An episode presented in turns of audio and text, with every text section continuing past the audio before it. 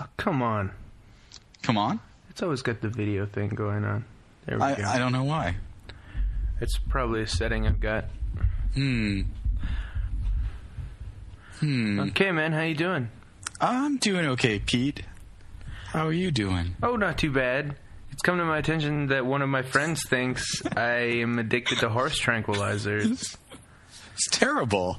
Um, but it would clarify a lot of things that I've wondered about for a long time. Like what fucking things? like why you're so eerily calm and then suddenly so angry. What? God damn it, that's just the way I am. Fucking ah. Uh, hmm. So your problem was just with regular Special K. Yeah, it was that I had to eat food and I didn't know what food to eat, and I was like, God damn it, I'll have these Special K almond flakes. That's not that's not what normal people would call a problem exactly. That's just you know you got to have breakfast. I had a problem with it. I don't Okay. like onion uh, onion flakes. I like onion flakes. For breakfast though, No, no. no, not at all. this episode is not brought to you by Astro Boy. No, it is. If you watch Astro Boy, I'm gonna kill you. It's also not brought to you by Speed Racer. Um, and and I'll, I'll kick it over to Adam for the credits because uh, I'm blanking on them. That's cool. All right. So, Speed Racer was directed by the Wachowski siblings because they're not brothers anymore because one of them's now a lady. And uh, stars uh, Emile Hirsch as Speed Racer, Christina Ricci as Trixie, John Goodman and Susan Sarandon as his parents, and Paulie Litt as his little brother, and I can't remember who uh, plays the uh, the bad guy. And also, Matthew his- Fox plays Racer X. I know that. Racer X is not the bad guy. I know, but he plays Getting Racer. to Matthew Fox. God. Fuck, sorry. Look, you're all like, I'm gonna kick it over to you until I feel like you've made a mistake, and then I'm gonna jump right in. I, th- I thought maybe you wouldn't get to Matthew Fox I because was- I wasn't done. I'm on a huge Lost kick right now, and I felt like you haven't seen Lost, and I might even be wrong over that. But I thought See, that all of Lost. Good God. you've seen all of Lost. Yes. Okay. I watched it when it was on the TVs. Oh, okay. I don't know why you even thought that. I don't know. I thought I thought we had a discussion about it, and it was something that you deemed unworthy of your time. No, I, I liked I liked um, good. I, I liked portions of Lost. Oh, okay. Um, some sometimes non-contiguous portions, but uh, on average, I like it. Oh, okay. Uh, that's good.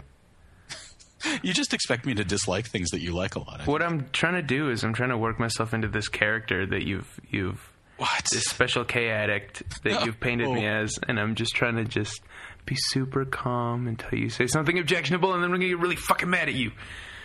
This is gonna be the best podcast ever. Nah, I'm go- I'm probably gonna leave it alone a little while. I'm a little frazzled. I Here's gotta- here's the thing: is that that uh, as soon as you start dissing Speed Racer, which is my assumption as to what's going to happen, since you were callous enough to walk out of it the first time you tried to watch it Okay, in look. the actual theater, I assume that I'm going to get really mad like all the time. okay. Let's so get down to it. Tell then. me, tell me, tell me, tell Pete. Show me on the doll how you felt about Speed Racer. I felt like it was a kids movie. Um, going into it the second time, knowing that it was a kids movie, I enjoyed it a lot more because my expectations were vastly different. But the first time that I watched it, I was not pleased at all with what I was seeing. It looked artificial to this. Like even after the second watching, I have a problem with not how artificial it looked, but how how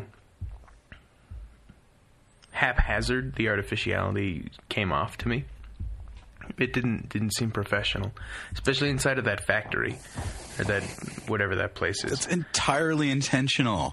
It's it's evoking the look of uh, and feel of not just not just anime from the '60s, but like imported dubbed anime from the 60s. It's doing it's got a very specific project and also I can I'm going to swear. I cannot fucking believe that you say that you say that that this looks artificial and you and you have trouble with it when you fucking love that goddamn Tintin abomination. There I said it.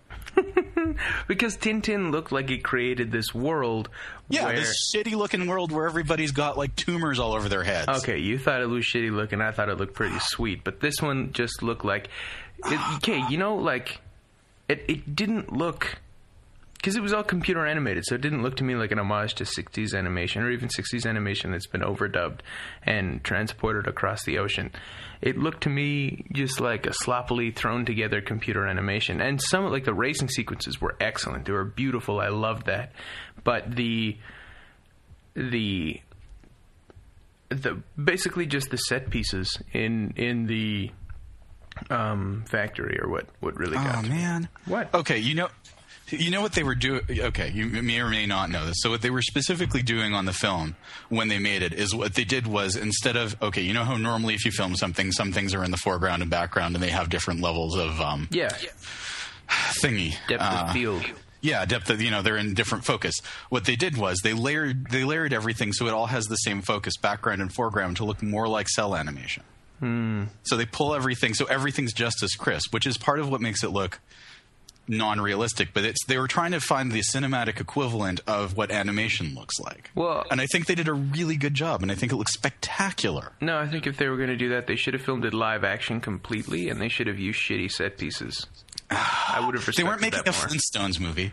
God, Not not shitty set pieces that were trying to be good set pieces like that awful Flintstones movie. I mean like actual like 1960s Star Wars, they're Star Trek type set pieces. No, I know, but they were trying. They were they weren't trying to make it look exactly like the old show. They were sort of they were they were doing a bunch of stuff there. They were trying to say, okay, if we've got today's technology, what can we do that we can try to make a film as kinetic as as anime is, but still be live action, but you know, sort of non-realistic and candy colored and, and an explosion and a treat for your eyes, my friend, a treat.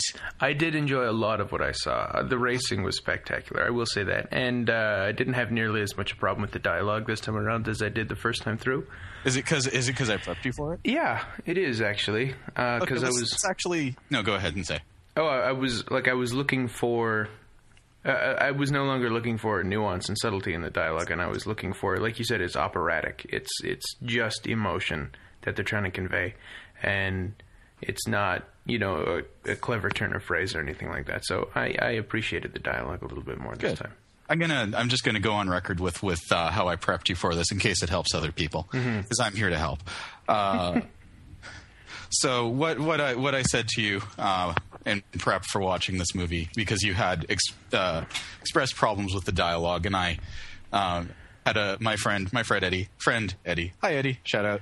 Uh, basically told me the same thing about reading um, Jack Kirby's uh, New Gods comics uh, back in the day before I had read them is that um, the dialogue is is super non um, naturalistic, and it's it like you said, it's like it's like opera. It's there to it's there to to do a specific purpose. It's not there to be necessarily clever or natural or anything like that. It's there to to get you to the next thing, which is a lot like how dubbed anime works. It's it's a lot of info dump and stuff like that. But if you if you take it as archetypal, like everything that the character's just saying is basically meant to be that thing, like a concrete concept rather than a piece of dialogue per se, it, it makes a lot more sense because the the film's project is not to be clever in its dialogue for the most part. Although uh, John Goodman's Nanja uh, crack is pretty hilarious. Yeah, you said to look out for John Goodman's dialogue, and I did, and it was the same as Non-John- everybody else's. He said Nanja. He said, "Shame what passes for a ninja these days." He was all like dismissive of those ninjas. It was great because it's John Goodman, and John Goodman's always great. I'm, I'll agree with you there. I loved I love me some John Goodman.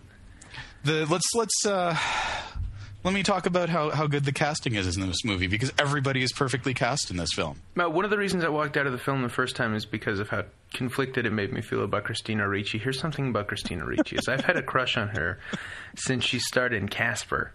When I was like, Not mermaids, when what? not mermaids, because that would have been super creepy. She was very. I have not seen Mermaids. Oh, okay. I don't even know what that is. Uh, it was Sharon, Winona Ryder, and Christina Ricci. Ugh, It's not very good. I don't really recommend it. doesn't sound very good. No, but Christina Ricci is like five years old in or whatever. Yeah. Yeah. And I was like, if that's where you started getting a crush on her, creepy. Yeah, no. But I mean, I'm five years younger than her or something like that. So, yeah, no, when Casper came out, I was probably seven or eight, and I think she was Oh. 13. And so I was like, yeah, That's- you're. Awesome and stuff. And ever since then, I've been like, I saw Black Snake Moan, and I was like, oh. And then I saw this movie, and I was like, what in the what fuck? Ha? I mean, you're all. It's like you're a child, but I don't. You're so. Really? Pretty- Because this, she and Speed are totally having sex. So I don't think they're children at all. I know, but I was. It, the, the whole thing just made me feel really weird. I'm so sorry. I mean, okay, here's the thing. I don't I don't think it is a children's movie per se. I think I think it's I think you're right. It's intent its intent is to be a family movie. Spritle gives the finger to a guy in the first Yeah. act. That that was not long before I walked out the first time. Fair enough. And I'm- also, to be fair, I was with a girl, and she is nuts st- still, but I don't talk to her anymore. But when I when I saw it in the theater, we walked out because she was not having a nice time, and maybe I would have been more open minded. But no, that's you know what? That's fair. I've never walked out of a movie that I've paid to see in my entire life. I God's honest truth. think I've walked out of two. I can't remember what the other one is. It'll come back to me. Anyway, no, the casting for the most part was really great. I really do love Emile Hirsch a lot. Um, His eyebrows are perfect for that role. are they? Um, see, and here's the other thing: is I'm, pretty much unfamiliar with the source material. I've seen like one or two installments, but when I was young, and I don't remember it all that much. I, I don't know that if I've, I've ever actually really seen it, but I, I'm familiar with the iconography fundamentally. Like I know it, I know it's I know who, what Speed Racer looks like. I know what his family looks like, even if I've never really wanted to watch the show. Right. So, and I mean, it's it's not like the the movie is very self contained. It doesn't require you to have any prior knowledge. I mean, come on, the first like 15 minutes of the film um, is is a masterclass in in efficient storytelling. Yeah, that was huge. All that backstory in one go, and I wasn't bored of it like I was in Savages. Well, you hate savages. I do immensely, and I was like, "Oh my god, they're they're doing a whole bunch of of exposition. They're letting me know what's going on, and I don't fucking hate it. And it's all happening in the first act. What's going on here? They're doing this right? What? There are there are entire movies that don't do as much in the first the in their running time as Speed Racer gets done in like 15 minutes. It's true. It's it's it's it's just astonishing, and it's done so well. And the part of the reason why they can do it that way is because they've created a visual language in the film that allows them this temporal malleability without straining the the uh, the you know the boundaries of the film they're making. You can flip back and forth like that and it makes it makes sense you can do these ridiculous visual wipes and and and stuff and you can have a character named speed racer That's true. and it fits in that world. And his entire family, his last name is Racer, and you can, yeah, I mean, it, it works really, really well. I mean, they have to set this all up so that you're willing to buy into the rest of the film. You're willing to take this on, and I think by making the whole world outsized, having a guy whose name literally is Speed Racer doesn't seem like such a big deal within that context because everything is is hyper saturated. Mm-hmm. You know. I do have a problem with hyper reality as uh, as an ideological statement. I don't know that it's ideological. I think it's I think it's meant to be fun in this particular case. It's always meant to be fun. That's the problem. That's the problem with Disneyland is that it creates a world that's ostensibly not of this earth, and you put children into it as though it is reality, and it's a place of fun where there are no consequences. And I feel like it's damaging to to the way people think about their actions. Have you been reading Baudrillard? Yeah. I knew it. Uh huh. As soon as I brought up the Disneyland thing, right, that gave it away. Yeah, Yeah. pretty much. Well, I mean, you know, it's it's it's it's we're talking about simulacra, and I mean, come on, if anybody if anybody's going to be working within uh, that context, it's the Wachowskis, because I mean, the Matrix is all about that anyway. That's true, but That's the, the that's the letdown for me of, of of them not revealing that Zion was actually just another another Matrix, basically meant to make them think the Matrix was fake by giving them a shitty reality that must be real comparatively. right. It's the previous version of the Matrix, right? It's a, it's a shell game. Yeah, every- so that they're like, "Yay, we're free," and they're like, "Yeah, you're you're so free, and you're you're, you're even shittier version of the Matrix." Yeah, they, every time every time there's a singularity, they the machines just cap it off with another layer of simulacral hyperreality. Zion's all the way down, man. yeah, exactly right. It's Zion. But anyway, I was waiting for that for for a big revelation like that, and then it was like, no, we're just gonna blow things up for two hours now. Enjoy. I hope I hope the philosophy didn't get in your way in the previous two movies because we're done. Yeah, just before Reloaded came out, I uh, was having a discussion with some friends. I was in junior high, and I, I laid that theory on them, and it blew their fucking minds. And they were like, "Oh my god, they're not going to do that? Are you kidding me?" And then they didn't do it, and I was like, "Well, shit." After Reloaded came out, I really liked Reloaded, because, and I was all excited for what they were going to do next. And I literally would like talk people's ears off for like the next six months or however long it was between movies about oh this and like John Baudrillard that the simulation and simulacra. Oh my god, all the stuff they could do. And then I sat there for two hours and, and feeling progressively more despairing. See the the thing the I the, should watch them again, but the betrayal of the Wachowskis with Speed Racer is that they they paint this simulacrum as a, a negative and as an allegory to the way that the culture industry works uh, in and around you know every middle class person in North America or, or the West or wherever it fucking works. And and they they make a scathing indictment of it across these three movies of decreasing quality, and then they go and make Speed Racer, and they use that very device just to make you have fun. And fucking go to the theater to renew your labor power instead of thinking about shit. I don't want to get all Marxist and heavy on this fucking podcast because Wow. you're supposed to laugh at it, but it uh, it it jostled my joints a little bit. okay. And I just watched it and I'm like, man, this is fun and it looks really good and it's well paced and I, I'm enjoying all the, the performances for what they are and I'm, I'm having such a good time. I don't really need to feel. I don't feel like it's a not a, not not every movie needs to be analyzed on a, you know a Marxist perspective, my friend. No, that that's true.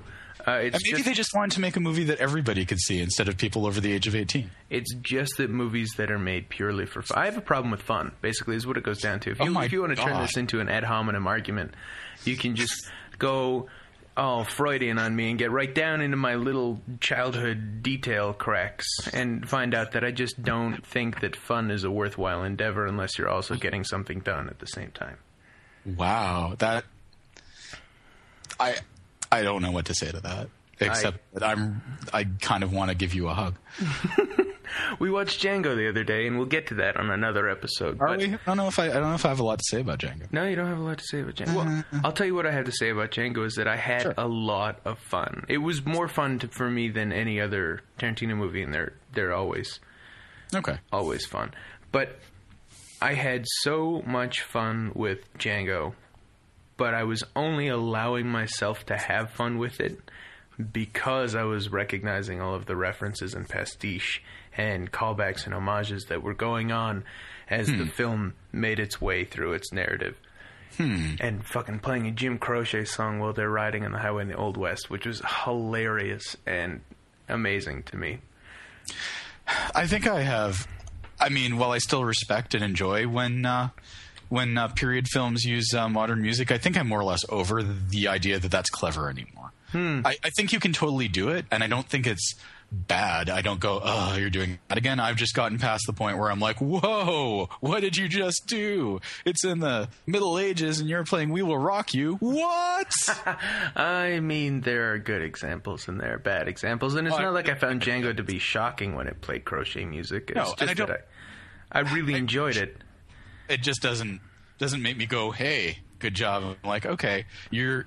It's more like, "Okay, you can do this. This is okay. I will accept this." But you really have to justify it by it making a lot of sense. If you're just doing it because you're like, "Hey, look what we can do," then then fuck right off. Now, of course, Tarantino did a fine job with it. All of all of the music was thematically appropriate, and it, you know, um, and I'm it's Tarantino. So if you don't expect pastiche, pastiche from Tarantino, you have not been paying attention. That's right. If you don't expect the music to be thematically appropriate but completely anachronistic, then you're Yes. not you're not doing it right. Precisely. And that's fine. And so i didn't have problems with it. I just didn't go like and, and i didn't recognize the music per se because it's not um, the type of music that i listen to which is which sounds really snooty. It's not i just i listen to specific kinds of music and it's not. The Pixies. i don't just listen to the pixies although i am wearing my pixie shirt right now. You, you, how many Pixie shirts do you have? one. And i'm wearing it Really? right now. I've only been to one pixies concert I thought you had multiple Pixie shirts, like three of them. no i just have the same one Just the one with the monkey on it. yeah I feel like you should have had more. well i maybe should have had more but i don't I mean, I feel like I've seen you with more that weren't necessarily touring T-shirts, but they didn't have the monkey on them. But I can't picture them right now either. It's because they don't exist. Ugh. It's cool, dude. Did I dream this? What the fuck is going on? Um, I guess you dreamed it. Listen, I got a question for you. Sure. Is this the real life, or is this just fantasy? Oh God, I'm caught in a landslide, man. I don't even see how this is thematically appropriate. you you don't see how this is thematically appropriate? We were just what the fuck? I have a screensaver. we were just talking about But simulation and simulation- simulacra, and then I I launch into the most existentially confused. Password protected my computer. You're gonna be okay. I'm a mess, man. I'm not I'm not gonna lie to you. It's all right. Maybe K, maybe Special K would be a, a good idea. With almonds. Yeah, I think if I just did a bunch of almonds and ketamine, that I'd probably be okay, right? Maybe. I'm going to talk about Speed Racer some more. Okay. Uh, so okay, here's here's what else I like. You know, let uh, take a movie. I'm gonna let's take a movie like Layer Cake. Have you seen Layer Cake? I love Daniel Layer Cake. Craig. Yes, I have. It's a good movie, and it's got Michael Gambon in it, which automatically makes it a great movie. But Right. because he's amazing.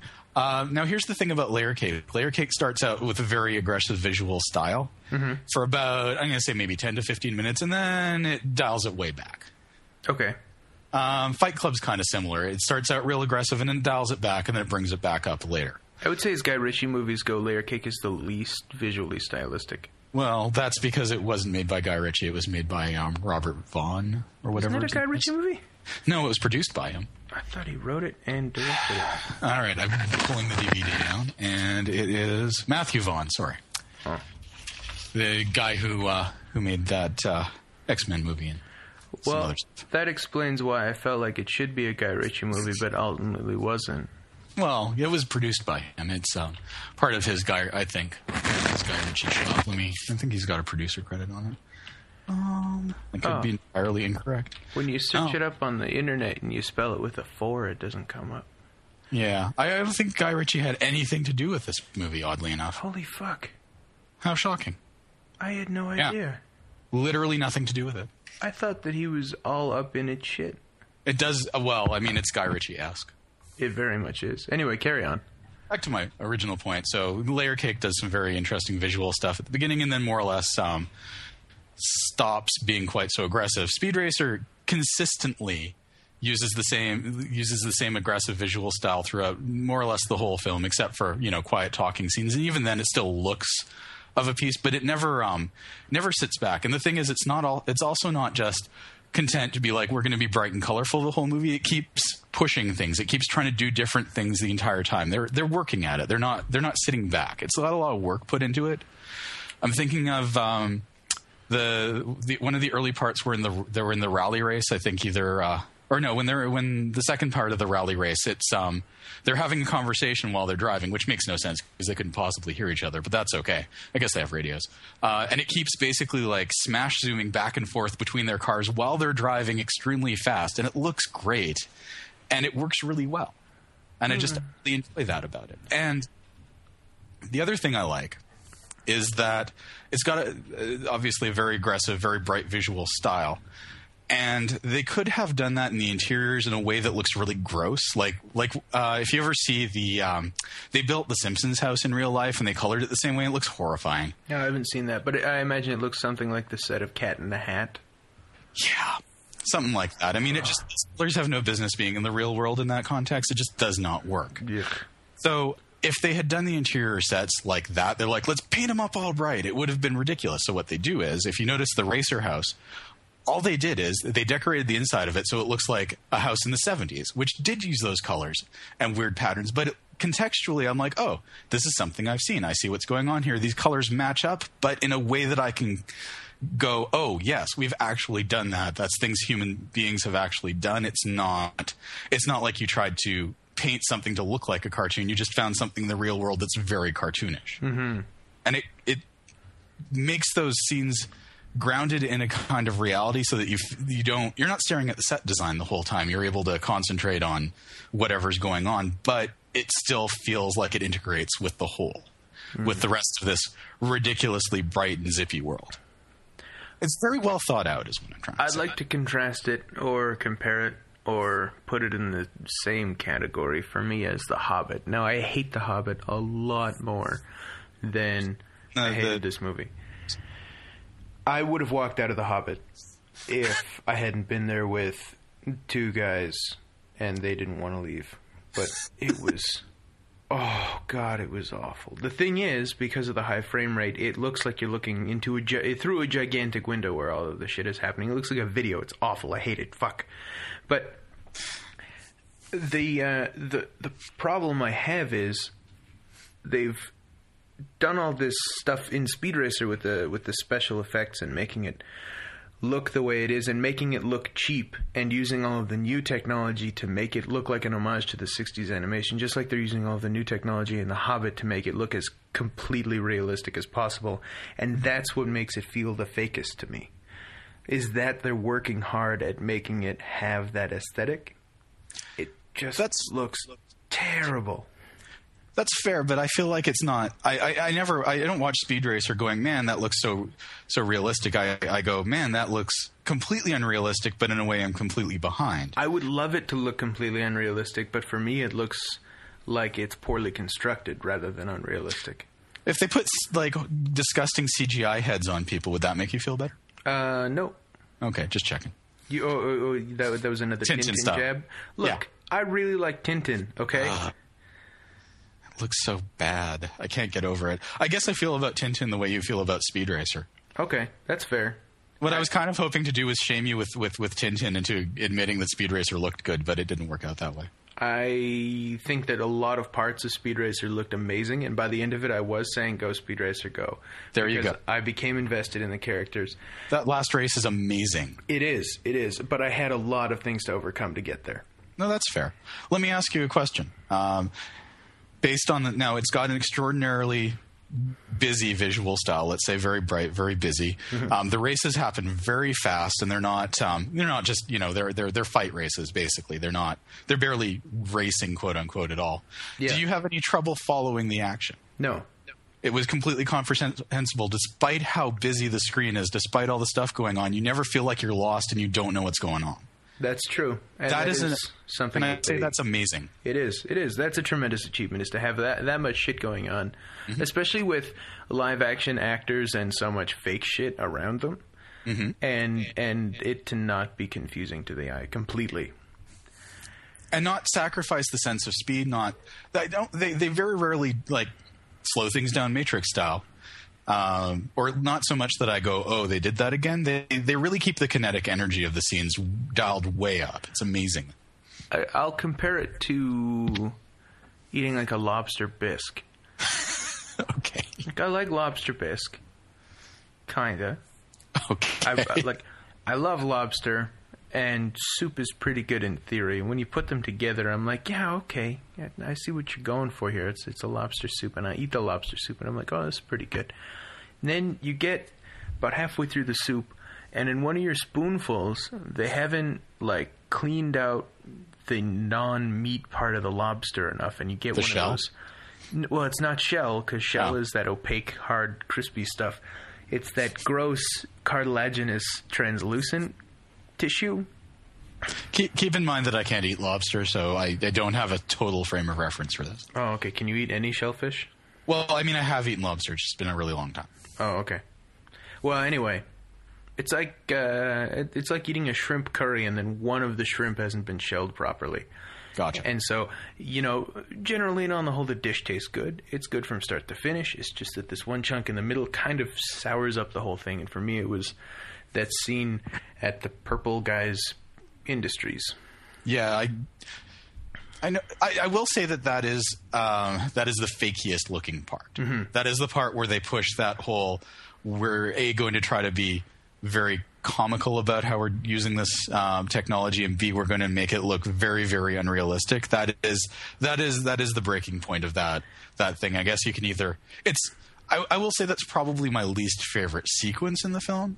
That when they get to that part, I'm like, okay, let's just let's get just through this this couple of minutes. It'll be okay, but it's not as good as the rest. What I'd rather agree with you there. what I'd rather they did is is animate the whole thing in squiggle vision, and and just have the I don't know the whole cast cease to be live action for that part. And I think uh, I, I think they were really trying to say, okay, this is as far as being kind of goofy, cartoony in that certain very fakey way. This is this is as far as as, as we want to push it, and it does. It does go. It does. It does veer in a certain direction. I- It doesn't ruin the film for me. It's not a sequence that I hate, but I don't like it as much as the rest. It's definitely what made me walk out. I was like, It's the silliest. It's uh, for for sure the silliest thing they do. I had a problem with the dialogue leading up to there, and Sure. then I got in there and I was like, "Come on, you can't fucking." And f- I thought the rest of the movie was going to be like that, so I just gave up. No, that's and that's fair, and that's that I can I can see that. I mean, to a certain extent, uh, if you can make it past "Pancakes Are Love," you're probably going to be able to tolerate the rest of the dialogue in the film. But that's that's the point at which I went, oh, okay, I got to think of the okay, I got to I got to go to the opera metaphor for this. This is obviously. I see what you're doing here. I see you're you're you're, you're painting with a big brush, and I, I have to either get on board or I'm, the the next two hours will be intolerable. Mm-hmm. So I got on board, but I, I can so totally see that as a make or break point as well as as this sequence. Um, the other thing I really like is that the movie is very kinetic. It has its quiet moments, but the last the last race is is is is big. It's huge. It's super kinetic for I don't know like ten maybe fifteen minutes. It's a an extended sequence like that, um, except for when he stalls out, uh, and he you know. By the end, it's if if you if you you know you have a soul, you're you're rooting for Speed Racer. You're like go Speed Racer, go as you say.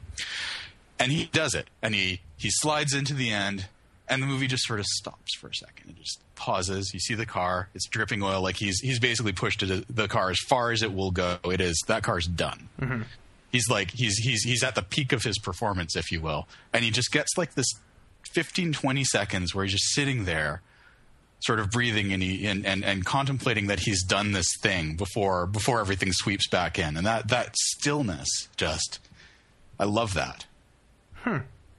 I, I just I think it culminates the film really well, and then you have you know your coda and everything, but him just sitting there, knowing what he's accomplished and just taking that that little bit of time instead of like jumping out of the car and being wee I did it. He's like okay, this is me, this is all me, this is my accomplishment. At this point, I'm just going to take it in for a second. Well, in the background, these all these flash bulbs are going off, but it's just him. It's this very compressed moment after everything's been very big and kinetic, and I really like that. I really like the tone of that, just that little chunk. Uh, I'm going to watch that scene again because I didn't pay any attention to that at all. I don't know that I've noticed it on previous. This is like the third time I've seen it. I'm not sure if I picked it up, but it's like um, I don't know. It's like that to go to a sexual place. It's it's it's it's like the the that just that moment post orgasm where you just you know where you're done orgasming, but you just got that like that that that little moment of, of clear headedness where you know depending on how your life is going, you're like, all right, yeah, everything's okay. You're like, oh god, what am I doing? I'm going to cry. yeah, I'm, I, I, You know what I'm talking about. I know that place. That that place where you for just a second you can't hide from yourself, and that may or may not be a good thing. I've I've been there. Yeah, yeah, I've I've I've definitely done that one before. And that's uh, that's what I get from that scene, and I really that that just and it's like maybe 20, 30 seconds, but I I really like that they did that because it would be really easy not to. Going back to a sexual place, Yeah. you mentioned earlier that Speed and Trixie are definitely boning all the way through this movie. No, not all the way through. I'm just like, there's no way that they aren't in a sexual relationship. How old is Speed Racer? Speed's like, I don't know, like probably 20. Okay, fair enough. I think he's about 20. So they drive out to Makeout Point, and they're about to make out, and then Spritle's in the trunk with this stupid monkey. And that was another thing I had a problem with. There was a monkey, and I realized the monkey's probably part of the source material, but The monkey, and, and, and let me tell you, Spritle and the monkey being in the, uh, uh, hiding, stowing away in the, in the, the Mach 5 is also part of the source material, like constantly. I imagine so. Um, fuck, where was I? Oh, uh, So come back you to the that. monkey montage for the end credits then? Actually, that was kind of fun. There you go. drive out to make out and do okay. People in a sexual relationship don't drive out to make out point just to make out. They drive out to bone in the car. There's only two seats in there. Well, Trixie's really, really flexible. She's just limber as shit. Is that what you're telling me? She's just gonna, you know what? Those seats recline. No, She's they just- don't. There's no fucking room for them to recline. Maybe they don't need. I look. Here's the. There's no. There's no room that you can see. But as I think you've maybe noticed, these cars um, are a little special. There's probably like a like a button on there that just like slides part of it back. Oh, it slides it into the trunk where it crushes Spritle and his monkey. Well, that's why it's super dangerous for you to do that. My I favorite mean, part. Go ahead. My favorite part of the entire movie, going back to a non-sexual place, is when Spritle and the monkey are watching cartoons, Yes. and Spritle is wearing Paul Frank pajamas with monkey faces all over them, and the monkey is wearing human faces all over his pajamas. Oh, I did not notice that. It's hilarious. What I did like was that the the anime, the like the, the idea that in this world that's supposed to look like anime, actual anime looks really crappy Yeah, by comparison. I'm like, that's really that's pretty clever. yeah. There, there were some sneaky bits that they did in there that I that I caught on to, and I thought it was pretty funny. Um, and that's that's my favorite. Those are the extra points, the Easter eggs in a movie, the things that a filmmaker does to wink at you that you have to catch on to that I like the most. And there were a few of those, which was entertaining to me. I also appreciate that Speed Racer as a human being um, and his family, by extension, like they're they're not part of this whole corporate machine. Like that's that's made very evident. But he's also he he and his his support group are also so such pure good people that that what Speed Racer is looking forward to, what his what his uh, mechanic is looking forward to is is when they when he's not like man when we win I'm gonna get so much tail or anything like that. He's like man I'm looking forward to that bottle of cold milk. And I'm like, is there anything more like ridiculously good and, and, and, and wholesome than, than a bottle of cold milk? Because I can't think of it. I know it's it's they don't even spray a bottle of champagne all over like actual racers do. They have a bottle of cold milk. And they're and they're, and he's not even like, man, I wish it was something else. He's like, man, I'm looking forward to that milk. That's going to be the best thing. Yeah, I don't know. It's weird. It's weird. Oh, I also could have done without the uh, the the cootie warm, warning uh, interruption right at the end there. I'm like, okay, that's just please don't do that anymore. That bugged me. Yeah, yeah. Spritle Spritle was the most strident character. Wait, what? He- he- They they overplayed their hand just a touch on that. Yeah, they did. Spritle was definitely the most strident character, and he should have been used more sparingly than he was. But he did definitely look like he could be John Goodman's offspring. That's true. That kid is a ham. Oh, such a ham! I I, was surprised that he's not the the three and a half, two and a half men kid, but apparently he's some different kid. I never watched Two and a Half Men. I don't know. Maybe he's old enough now to replace that two and a half men kid that left. That Did he leave, or did he just say some really rude things and come back? no, he left. They killed him off, or they didn't kill him off. What he? No, that's Charlie Sheen. They killed off. Yeah, they killed off Charlie Sheen, but then he joined this Christian fundamentalist cult. Yeah, yeah, yeah. And he released a web video with his pastor saying that people shouldn't watch Two and a Half Men because it's filth. And then Chuck Lorre and everybody else wrote him out of the show by sending him off to military school. Oh, I thought he apologized and they just let bygones be. Is they're not going to have anybody left on that show? I know. Jon Cryer sitting in a room by himself sobbing, It would be hilarious. I would watch that. periodically, periodically stopping, drinking a lot, and ranting about fucking Molly Ringwald changing the ending of Pretty in Pink, and he should have he should have gotten the girl. It should have been Ducky. Because true story, that's what happened. I would like to say because Jon Cryer, no matter what happens to him, he's just a really happy guy. I've seen him appear on a lot of other shows, and he's just like, he's like, yeah, well, uh, the people on the show are just you know fucking nuts, so I'm going to keep doing my thing because they're not going to fire me. And uh, he's just really level-headed and well-adjusted about the whole deal. But I would love him to. s- I would love to see him play an Alan Harper that just goes completely down the fucking tubes. I've literally never watched an episode of that show. I used to watch a lot of it before Charlie Sheen left because it was just ubiquitous and I had a half an hour to spare. Hmm. But I started actively hating it and then wondering about my relationship with Chuck Lorre. And then Big Bang came out and I was like, people feel like that. yeah, I enjoy Big Bang. Big Bang's all right. The best thing I mean, you know, it's it's it's kind of like nerd blackface, but it's all right. It is, but the, my favorite thing about any Chuck Lorre production is the vanity card at the end because that's where all the funniest nuggets are. It's true. I stopped reading those though. I was like, ah, Chuck Lorre, I don't know how I feel about you, and I don't know if I if I feel like um like absorbing your wisdom. Well, you don't have to absorb the wisdom. You, I'd read a John Roderick card. That would be excellent. That would, in fact, John Roderick should just do a card for the end of every show. Yeah, You, you, we'd, we would learn so much. it would be helpful. John, if you're listening, and I know you're not, He's no, he's not. uh, just you know, write a card, and and I don't know how you would distribute it, but maybe Well, maybe go just- go down go down to the uh, go down to the TV studio and just talk to them calmly and evenly explain to them that this is something they have to do. right, like in You uh, don't need to raise your. He doesn't need to raise his voice. I, I think it was in the 1950s or something like that. There was legislation in the United States and the UK that granted um, all of the channels one hour of commercial free time where they had to do the news and they weren't allowed to sell advertising space because it was just supposed to inform the public. Well, that that stopped happening. Yeah, it did. But what I'm saying is he should he should make a similar injunction and just say, look, you as a, a station have to give me 30 seconds of your broadcast so that you can air this card and everyone should read it and it'll just come up periodically throughout the day. And he just uh, you know holds them on his lap until they agree. That's right. That makes sense. I, I've I've got like five five episodes of Roderick on the line that I haven't listened to yet. I'm almost there. Oh. It's been a hell of a it's been a hell of a half year. I've learned so much. Yeah. Yeah. Maybe it's more like four months, but anyway, it'll change your life.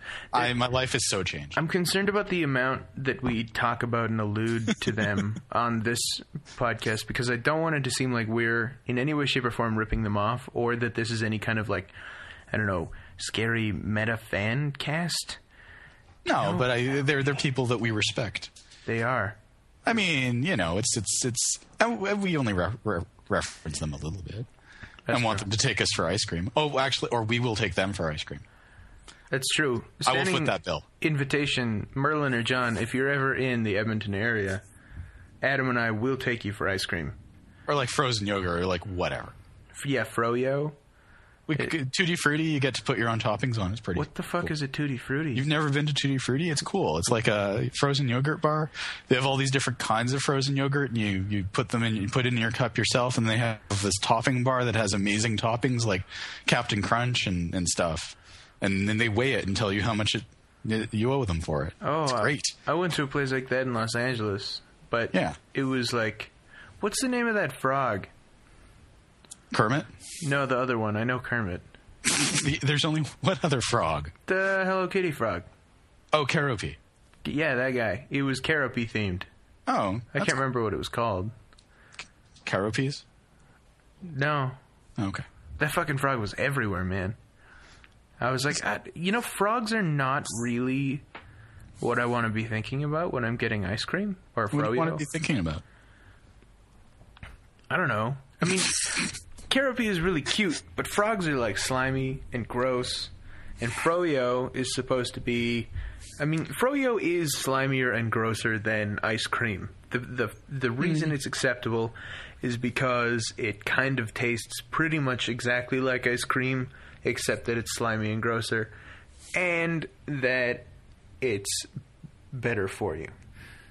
It's not really better for you. That's a that's that's a lie they tell people to get them to eat frozen yogurt. It's got the probiotics in it, right? It'll I don't know. Jamie Lee Curtis poop, right? What? Jamie Lee Curtis? Yeah, Oh, she's in that Activia commercial. I again because I don't have television. I don't have to see commercials very often, Oh yeah. so I miss see, out on things. You're and this missing is out.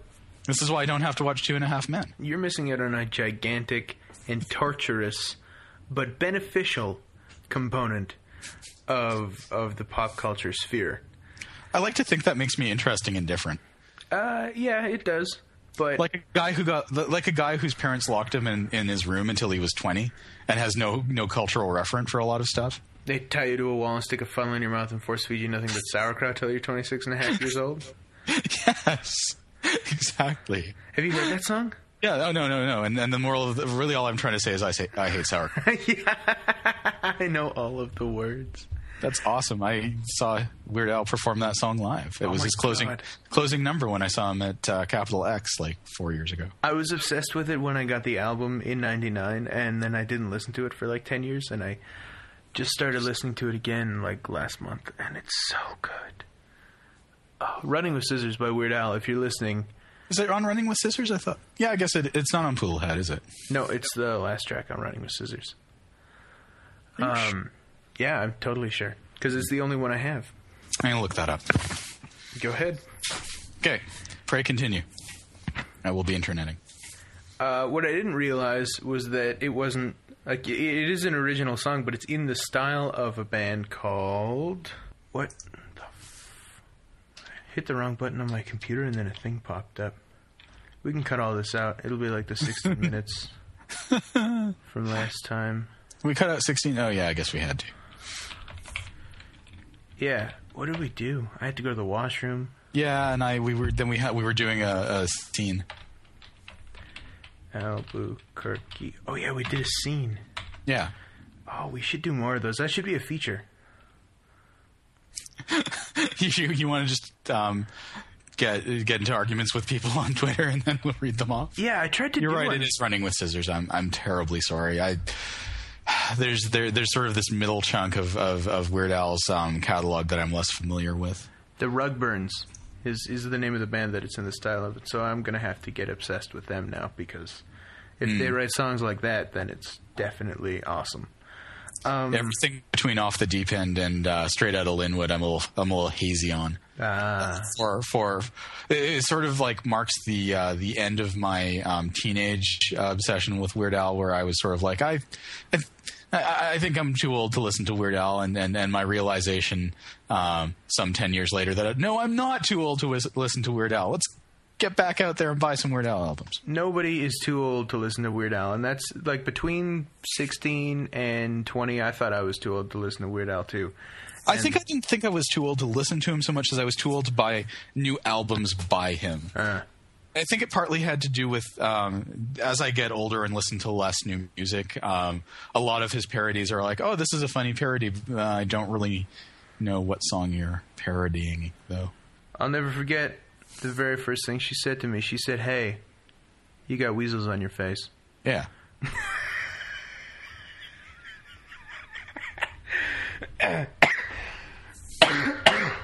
anyway, Oh, make me laugh like an emphysemic. And I pulled up my phone to look something up on it, and now I don't know what it is. Oh, Twitter. Right. I, I tried to get in a you Twitter gonna pick a fight with some guy? I tried to. I got followed by this person uh, named uh, Shinobi Ninja, but they spelt the A in ninja with a delta.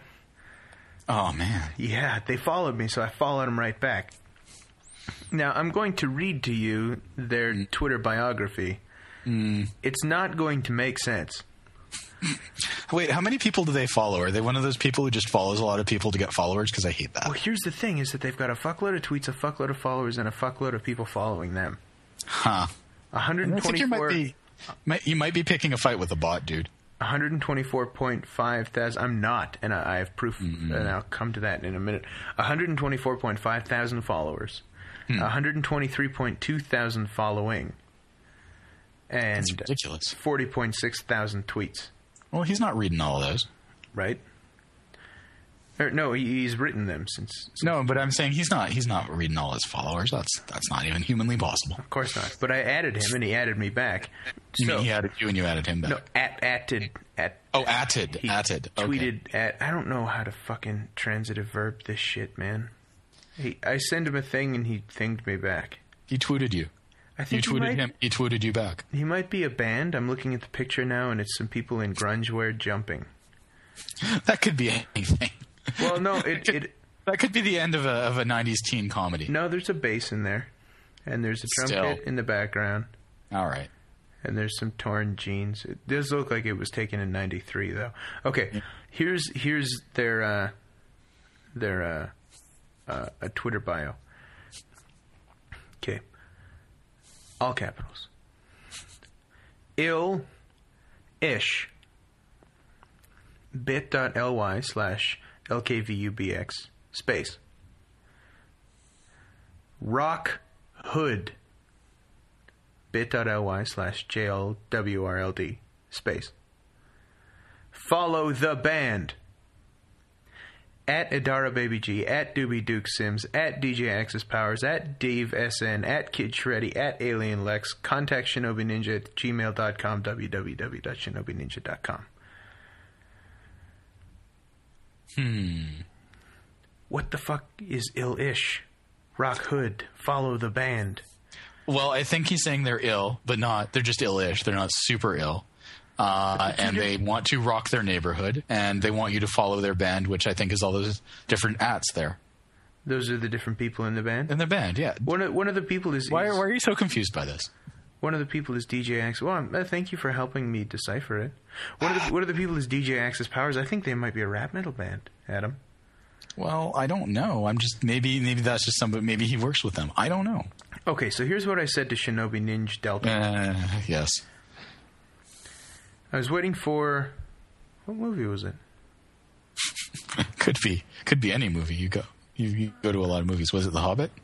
No, Was it Anna Karenina? no, that was the other Twitter fight I got into. See, the last I've been going to movies with people lately, which is fucking weird. I went to see The Hobbit with my brother and my cousin. I went to see Django with you. I went to see Jack Reacher with my dad. We almost went to see it with two other people, but the Snuffleupagus pro- protocol was involved, and it did not happen. What you're gonna have to explain to me what a Snuffleupagus protocol is in a minute here. Okay. Well, we'll put a pin in that. Okay, so I say, yeah, write that on a card. I say, I say to Shinobi Ninja. Any cards? at Shinobi Ninja, all capitals. What are you? to which Shinobi Ninja replies, at Jettison Payload. It doesn't. Uh, n- now, this grammar is impeccable, and I, I'm not being sarcastic. It is. There's apostrophes, and it's perfect. It is, and it's not what I expected at all. It doesn't matter who we are. Duh. Britney Spears follows us. Well, I don't really f- agree with his logic. And there's a picture attached, as if to prove his allegation. Is it a picture of Britney Spears, It's like a- following them? It's a screen cap of their phone viewing Britney Spears' Twitter page. But there's no indication that she does, in fact, follow them. I know why you got to do this to yourself. And then uh, Miss Big Steak Really? at Jesus Christ, uh, who follows at Shinobi. what? At Jesus Christ, S H E Z U S, Oh, capital C, Christ. Uh, at Shinobi Ninja, LOL. At Duh Britney Spears follows us. So she thought that was pretty clever. Now that was four days. Maybe she was laughing at them, not with them. I'm I'm getting the sense that that's uh, that's definitely possible. But I I don't know. It, the, what what what bothers me the most is that they gave me the fucking Heisman. They gave me this picture of Britney Spears' page, and they said that she follows them, and it doesn't matter who they are, and leave them alone. And they didn't engage with me at all, and that's not that's not the way that it's supposed to work. I'm supposed to They're get supposed to either ignore you or get into a fight with you. exactly Or be Don't- your friend. Don't waste my time with a response. Either let me fuck with you like I want to, or ignore me so I can move on. Don't lead me on with a response, you tease. Twitter sluts. I'm not a misogynist. Actual sluts are okay. Are you slut shaming? I'm not slut shaming. Oh god. Oh god. This actually, this actually. Okay, so I. Uh, speaking of speaking of horrible people on Twitter, um, and I, I handled this in in the non Pete way, uh, which is that I I made a post um, a while ago, a few weeks ago. Um, ab- about how much Sentai I'd watched in in, in, the, in the space of a year, which was a lot, like over how much- 250 episodes. How much hentai you would watch? Sentai. Oh, what is that? Sentai. It's the Power Rangers thing that you always forget the name for. Oh, okay. There we go. Hentai hentai is something I do not watch because I while chocolate and peanut butter are fine together, I do not like cartoons and porn at the same time. It's scary. It's just it's two things that I like. I just don't like them simultaneously. I don't like tentacles. It's not all tentacles, but it's anyway. It's um, I would probably actually be okay with hentai if it was made by a culture that um, had better attitudes towards sexuality. But that's literally like three other podcasts. If we want to talk about Japanese sexuality, that's going to take a really long time, and I don't want to do it. Yeah, I I don't want to do that either. I, I feel So like anyway. we would step on a lot of really small toes. Right. Anyway, so so I made this post. I'm like, yeah, look, I'm wasting my life basically. Uh, and some guy added back at me. He's like, yeah, I watched all this Sentai too. And I'm like, oh, well, you seem nice. You're watching Sentai. You misspelled some stuff, but that's okay. So I'm like, let me check you out. And I look at I look at his posts and like I look like like, like he looks like he just like looks for for the word keyword Sentai on on Twitter and tweets to people about it. Which you know, fine. You got to do something with your day and several posts down, he's like, he's like, oh man, I'm so disappointed. There, this fake geek girl started working at my video store, and I'm like, and you're the worst person in the world. Thank you, goodbye. What? If you don't, you, you don't know about the fake geek girl thing? Did we talk about this already? I think we did. A fake geek uh-huh. girl is someone who Well, it's a pretty girl who's a geek, and the geeks basically refuse to accept that pretty girls could possibly be geeks, so they must be like a sleeper cell trying to infiltrate um, the nerddom and take them down from within or steal their precious bodily fluids. Uh, and so when when a, when a pretty girl claims to be a geek, all the, the, the geeky nerdy guys like gang up on them. They're like, "Oh yeah, prove it," you know, blah blah blah blah blah, and ask them all sorts of stupid, detailed questions about things and try to shame them um, because they're you know I guess, even though they really want girls to like them and be pretty, they are also totally scared of them. people are the worst. They are the worst. And I saw this. I saw, uh, somebody on my Twitter feed retweeted this um, a couple days ago, and I thought it, it got very nicely to the point. They were like, "Now it's only pretty girls, pretty, uh, attract, quote unquote, pretty attractive girls who get." Um, you know, who have this problem where people um, question whether they're really geeks because, of course, geeks don't consider um, fat, theoretically unattractive girls to be female at all. And I'm like, that is so true and so sad that I just, I think I need a But they still date the female geeks that are theoretically unattractive, and then you're stuck with like a serious body odor problem in yourself because you're a male geek and you have like all kinds of weird like long hair and uh, ambiguous attitude towards your dental hygiene, and then you start dating this girl with bacne, and it's just an endless cycle of poor hygiene. And what if you reproduce, man? that would be the greasiest human on the planet. That's wow. I, I don't know what to say to you right now. On behalf of my people, I'm very angry. I Don't- guess. Don't don't be angry. What the hell, man? That's what? not- You, your hygiene is fine. I, I'm aware that my hygiene is fine. I don't. I think there are a lot of fundamental misunderstandings in what you, just said, but I think we should move on. Listen, I'm no, I don't want I don't want to be misunderstood. Oh Lord, please don't let me be misunderstood. I not saying that all geeks have bad hygiene, but you can't deny that a recurring theme in geekery is questionable hygiene. Uh, I can't deny that, but that's true. Yeah, but that's true of. Okay, that's also true of construction workers. Now, okay, yes, ab- absolutely. It is also true of construction workers. It is not a trait that is solely found in That's all I'm trying to say. a high And not all- concentration of geeks. You're you're you're you're using. You're, it's an outlier. Okay, so it would stand to reason that the geeks with the worst hygiene may also be the worst geeks in terms of attitude, behavior. My theory is that those those those guys and possible ladies um, probably uh, aren't hooking up with anybody. They hook Because up with each other, man. No, they I don't do. know. Are you They sure? Each other on the WoW, and then they come up from Seattle and have Christmas dinner with us. I'm not talking about. No, listen. I'm not talking about like my brother. No, no, no. But you're you're speaking from experience here. Yeah, I am.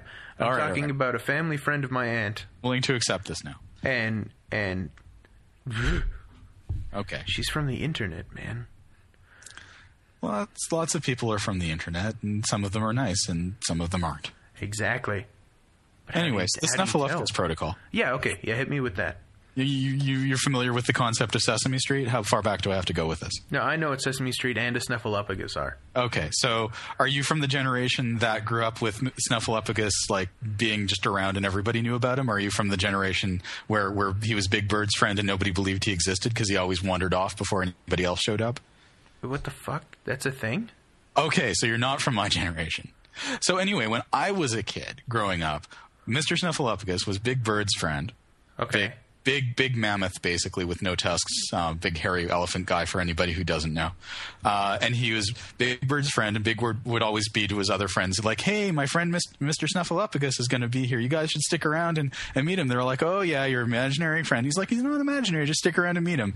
And everybody would all be like, well, we have to do something. We'll be back in like 10 minutes. And he'd be like, okay, well, he'll be here in 10 minutes. Come back. I'm paraphrasing a lot, obviously. Uh-huh. Snuffy would show up and he'd be like, "Hey, Big Bird," and he'd be like, "Hey, Snuffy," and then you know they'd talk or whatever, and then Snuffy'd be like, "Ah, man, I got to go to the dentist or something," or something would happen, and he'd have to take off, and everyone would come back and be like, "Where's your friend?" And he's just here, and they'd be like, "Uh huh, uh huh, sure, he was Big Bird, sure." And basically nobody nobody believed he existed and he would like be in like races and drinking orange juice and stuff and nobody would ever see it Now, who's the Snuffleupagus in this situation? Because we went to go see Django. Uh, you told us to meet there at 6.20. The movie's at 6.50. I met you there at 6.20. I got in line to purchase my ticket. When I turned around, you were gone. It was like a uh, that Mercury Rising movie. here's the thing is i was in line behind you like like i could see the back of your head and i tried to point you out Oh, okay. and So- i didn't think the line was going to take so long because you'd already gotten so far in it I know it took for fucking ever. Anyway, and then so, So, I couldn't find you, so yeah, I went for- into the auditorium and I stood near the seats that I was trying to save for us, and then I phoned you and there was no answer. I phoned you and there's no answer. And then I feel the vibration because there was a lot of stuff going on now, are you assuming that your two friends that didn't make it into the movie with us, because that's the end result, listeners, is that they didn't make it into the movie with us because it was sold out and they got there a little bit later.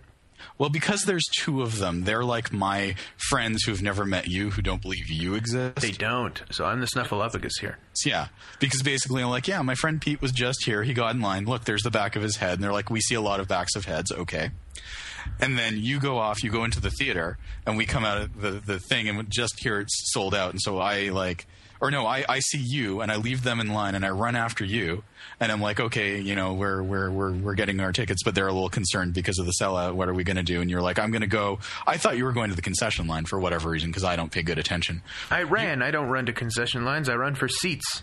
So you ran to go in the theater, and I turn around and you're, and I go get them, and I'm like, let's all talk. And I'm like, I don't know where you went, so I call you. So I'm talking to you on the phone, and then they're like, we'll go back in line, and I'm like, okay, I will go into the theater with Pete. And so n- neither neither my friends Ian and Corey nor you actually physically managed to like set eyes on each other and, and acknowledge each other, and it's possible that they think that you're not real. It's true. The only proof I have that they exist is that you spoke to them while you were on the phone with me, and you could have just been, you know, murmuring to anyone. Exactly what they said about me being quote unquote on the phone with you. Mm.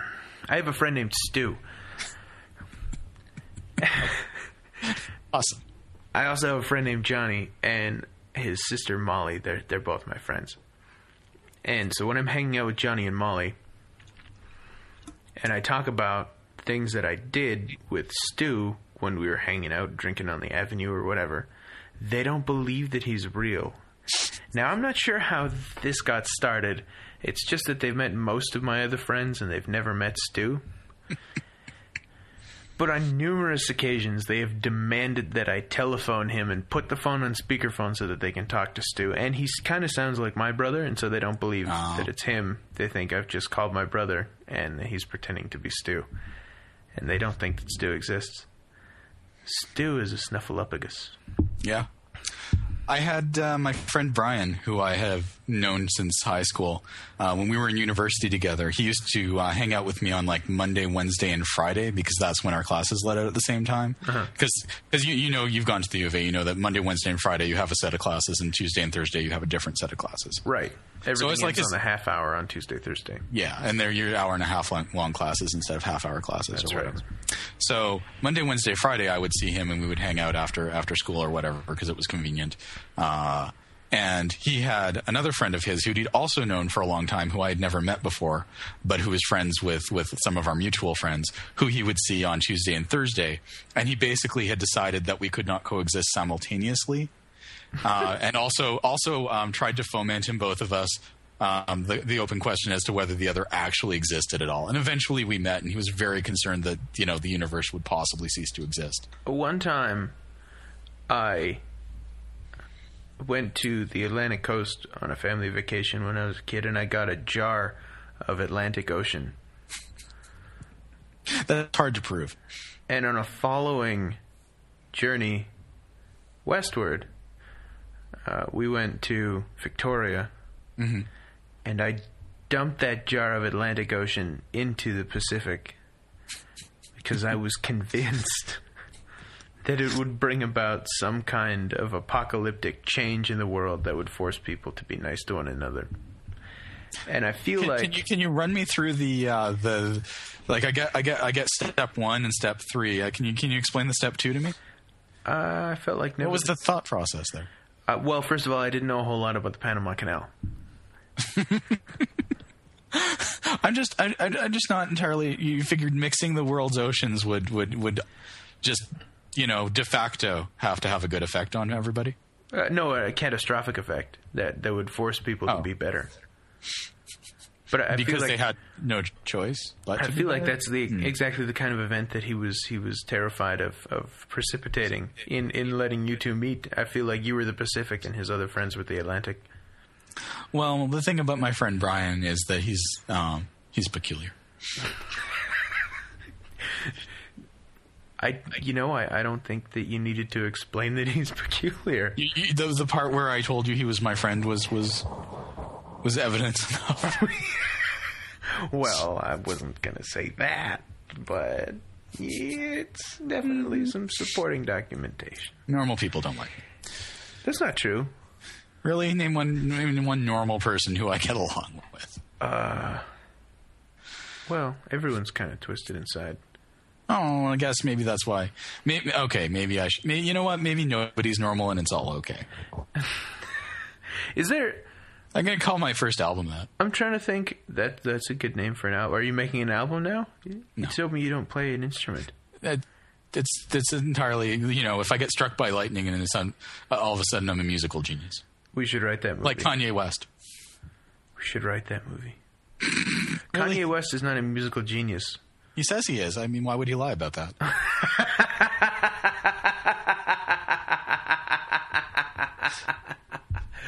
Uh, good one.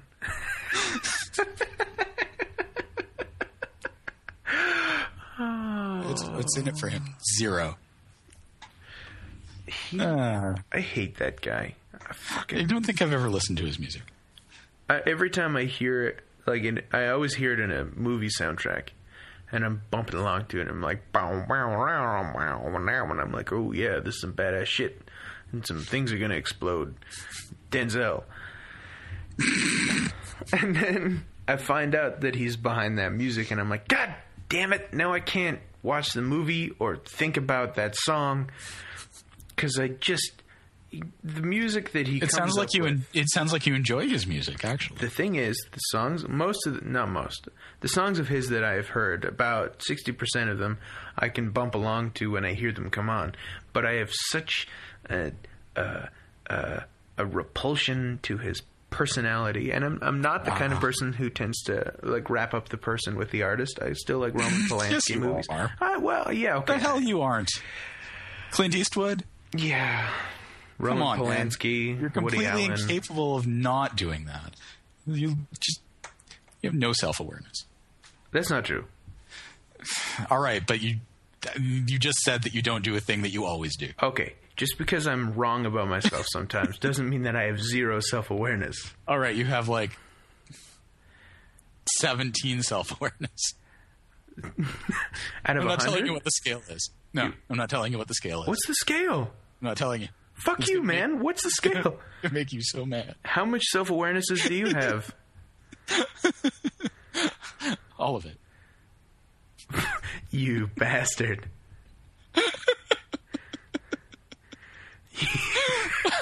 You bastard. Uh. okay, you have to you have to at least give me like I don't know a frame of reference so that I can. uh, This Okay. math problem is going to No, be no. bothering me all day long. I'll, I'll give you a frame of reference.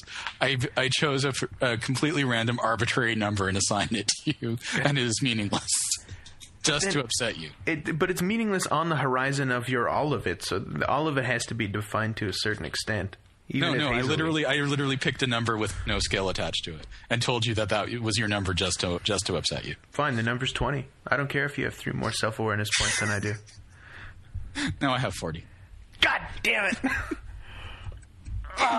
You- You can't, you can't win this. Um, Who I'm put not- you in I'm- charge of the self awareness stats? Uh, the Self Awareness Council of Canada. oh, yeah, a national council. Yeah, the National Council. Oh, well, fuck them. Look, you can you can appeal the ruling, but it's like there's a lot of forms to Oh, fill out. there's no point in appealing any. It's like the CRTC, man. I don't give a shit what the S, S, SCC. I'm pretty sure that's a thing in the states. The S. The FCC, yeah. No, the FCC is a thing, and then the SEC is a thing. Securities and Exchange Commission. Oh, I don't. I don't think they deal with the same stuff. I'm pretty sure they don't. So the SCC in Canada Yeah. NSCC. and and NSCC, the National Statistics. No, the National what? Self N- NSAC. NSAC, Yeah, the NSAC. National Self Awareness Council of Canada. NSAC and ACC and SACC. Okay, Yeah. all right. NSAC. You can expect some documentation with my letterhead on its way to you. You have letterhead. That's uh, that's an automatic like deduction. You know that, right? Why? You should probably go to the website and read up a little bit. Fucking. God damn it. Why does a letterhead make you lose self awareness points? I don't understand that. Well, because nobody who's truly self-aware needs letterhead, dude. I am truly self aware. No, I need you That's to why be. you. That's why you got a seventeen. I need you to be aware of myself. That's why I have a letterhead, not because. It's not like I'm writing a letter and I'm like, oh shit, who's writing this letter? Oh, good, okay, it's me. Yeah, but you, you you you have a burning desire that everybody immediately knows who's writing it by looking at the top of your letter. You know, you, you're not willing to do a surprise reveal at the end. It's like I'm I'm aware of myself, and you should too. That's that's that's others' awareness. That's not even. That's I not- only use it for official bureaucratic communication with places like NSAC because I need them to know who I am up front so that they don't just toss my letter aside like, oh, this joker's complaining about his self awareness. They want to be like, oh, holy shit, Pete Morley. Okay, this guy What I'm means trying- business. Wow. Okay. That's the opposite of what happens. They they toss away all the stuff with letterhead. Fuck. Ah, I gotta. It's a bureaucracy, you know. It has its own. It has its own rules. is it independently regulated? Well, I mean, it's internally regulated. I mean, we're we're the only ones qualified to regulate ourselves. Does it have a legislated mandate? Yeah. So it's not a private organization. Well, no, it's a government organization, but we, we self-regulate from within the the the organization. Do you like tribunals and shit? Oh, we have a lot of there's we have a lot of stuff. I'm filing a complaint and requesting arbitration. God damn it. Okay, but you're not going to like it. Oh, I don't care. I'll take this. Uh, Let me ask you a question before you take this to the highest authority. Um, are you willing to drink your urine mixed with the urine of another person? Absolutely not. Well, we, There's absolutely no. There's man. bullshit. There's no way a non-governmental organization or a governmental organization that has a legislated mandate in any way, shape, or form, regardless of self-regulation or not, could possibly make me drink my own urine mixed with the urine of somebody else. You'd think that. Motherfuckers. Ugh. These are some really old rules. What uh, what kind of legislative arcania did this come out of? Is this pre 1867? I want to read Yeah. the documentation. Well, it's online. I mean, you just have to fill out some information. Mm, I am not filling out any forms just to get some information about NSAC. I don't know what to tell you. God damn it. I mean, you can write your congressman. I don't have a fucking congressman. This is Canada, damn it. No, you do. You, you, you have your NSAC congressman. I have an NSAC congressman. Yeah, Is he an elected official or is he appointed? he's elected in the secret elections. Who partakes in these? What are the delegates in these secret elections? Like, oh my god. How can I It's a hope to be represented by an NSAC? Con- how how can I how can I be an NSAC constituent if I don't know who my congressman is and he's appointed by a secret election? Well, What kind of bullshit operation are you running here? well, the thing you have to understand is that, that people can't handle the truth. Aaron Sorkin. That's right. Your hero. This conversation is over.